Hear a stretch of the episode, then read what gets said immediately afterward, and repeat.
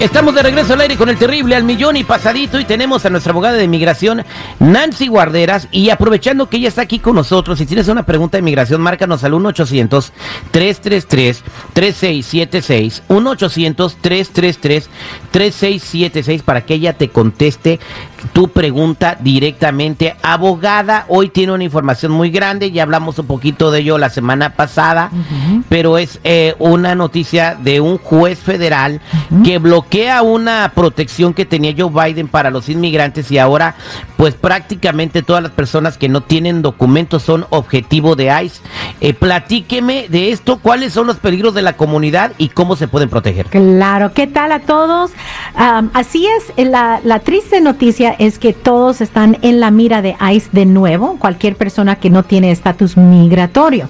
Y esto viene porque eh, Biden trató de limitar el poder de ICE, uh, creó prioridades, ¿verdad? Dijo solamente las personas que son un riesgo a la seguridad nacional o tienen antecedentes penales graves o entraron después de noviembre 2020. Pero la Corte dice, no, tú, Biden, no puedes limitar el trabajo de ICE. Entonces, apeló Biden esta decisión de Texas y también al mismo tiempo trató de pedir congelar la decisión mientras que seguimos en estas apelaciones. Pero esta Corte en el quinto circuito dijo, no, no vamos a congelar nada. ICE tiene todo el poder en estos momentos de tener a cualquier persona. Les voy a recordar, si ustedes los arrestan, ¿ok?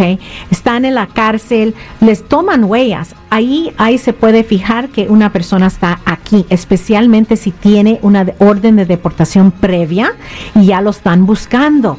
Recuérdense, ¿qué pueden hacer? Número uno, hablen con un abogado si ustedes tienen deportación previa, antecedentes penales. Nosotros trabajamos juntos, el, el Departamento de Inmigración, con nuestro Departamento de Defensa Criminal. Tratamos eliminar condenas penales viejas que tenemos para eliminar las consecuencias migratorias.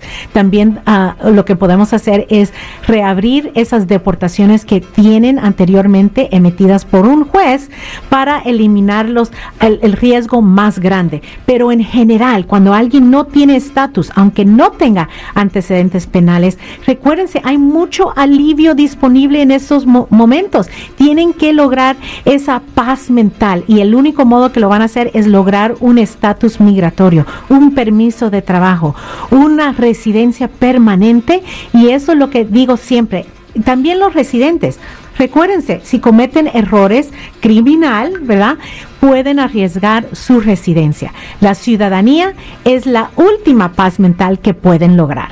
Exactamente, ahí aunque te agarren haciendo algo muy grave, la ciudadanía no te la pueden quitar. O sea, no estoy diciendo háganse ciudadanos y hagan lo que se les dé la Ay, gana. tampoco. Pero hay mucha gente que tiene 30 años de residencia permanente y siguen muy patriotas y no se quieren hacer ciudadanos porque Así sienten que están traicionando a sus países. No, No. este, no están traicionando absolutamente nada. Muchos países ofrecen la doble ciudadanía y no pierdes sus beneficios, así que pregunta. Eh, así que, pues vámonos con las preguntas al 1-800-333-3676. Oye, abogada, el quinto circuito es donde hay unos payasuitos. Ay, no, C-3PO. Ese es un circo, ¿verdad? No, circuito es una corte de apelaciones. ¿Y ahí es donde pelan a la gente? Ay, C-3PO. No, esa es una peluquería, ya cállate. Va- va- vámonos a las líneas telefónicas. 1-800-333-3676. Ahí tenemos a Elías. Elías, buenos días. Elías, el profeta. ¿Cómo está, profeta? ¿Cómo le va? Al millón y pasadito. Te escucha la abogada Nancy. ¿Cuál es su pregunta?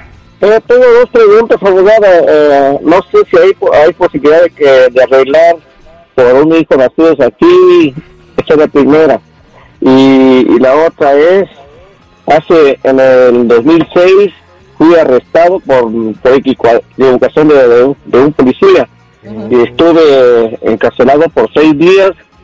Y si no sé si hay, hay algo para hacer ahí, no sé. Ok, número uno, Claro que sí, pueden arreglar por medio de un hijo, pero todo depende. Hay muchas preguntas que tendría que hacerle y por eso es importante hacer una consulta. Pero, por ejemplo, si los hijos están en las Fuerzas Armadas, pueden arreglar aquí mismo en los Estados Unidos. Si es una petición familiar de un hijo a, su padre, también quiero saber si el padre tiene la 245I protección para también arreglar aquí adentro del país. Si no, pueden hacer la petición familiar pero si no tiene el inmigrante, el padre, un cónyuge o padres residentes o ciudadanos, entonces no pueden ganar el perdón, la I-601A, para poder salir a su cita consular. Porque si, el, si no tienen ese perdón, el minuto que salen después de haber estado aquí un año, indocumentado, entonces le van a dar un castigo de 10 años. Por eso todo depende, hay muchos factores que tenemos que analizar. Número dos, de su arresto, tenemos que analizar también en 2006 un arresto depende en el código penal. Tenemos que saber más exactamente el código es lo que nos va a ayudar. La otra cosa que aquí en la Liga Defensora tenemos dos ramas de ley, tenemos más, pero la otra es la defensa criminal. Entonces, para muchos inmigrantes, lo que hacemos primero es tratar de anular, completamente quitar esa condena en regresar a la corte criminal para eliminarla si se cometieron errores legales. Pero todo eso se tiene que analizar en pedir los records primero y después ver el código penal y después le podemos decir qué es el plan y la estrategia particular para su caso. Gracias, abogada, como siempre, por ayudar a nuestra gente. Y ahí tengo a Juan y Ángela. No se me vayan ahorita, les contesto fuera del aire. 1-800-333-3676. Ya va a estar contestando tus preguntas fuera del aire. Gracias, abogada. Que Dios me la bendiga. Igualmente, un abrazo. Good morning.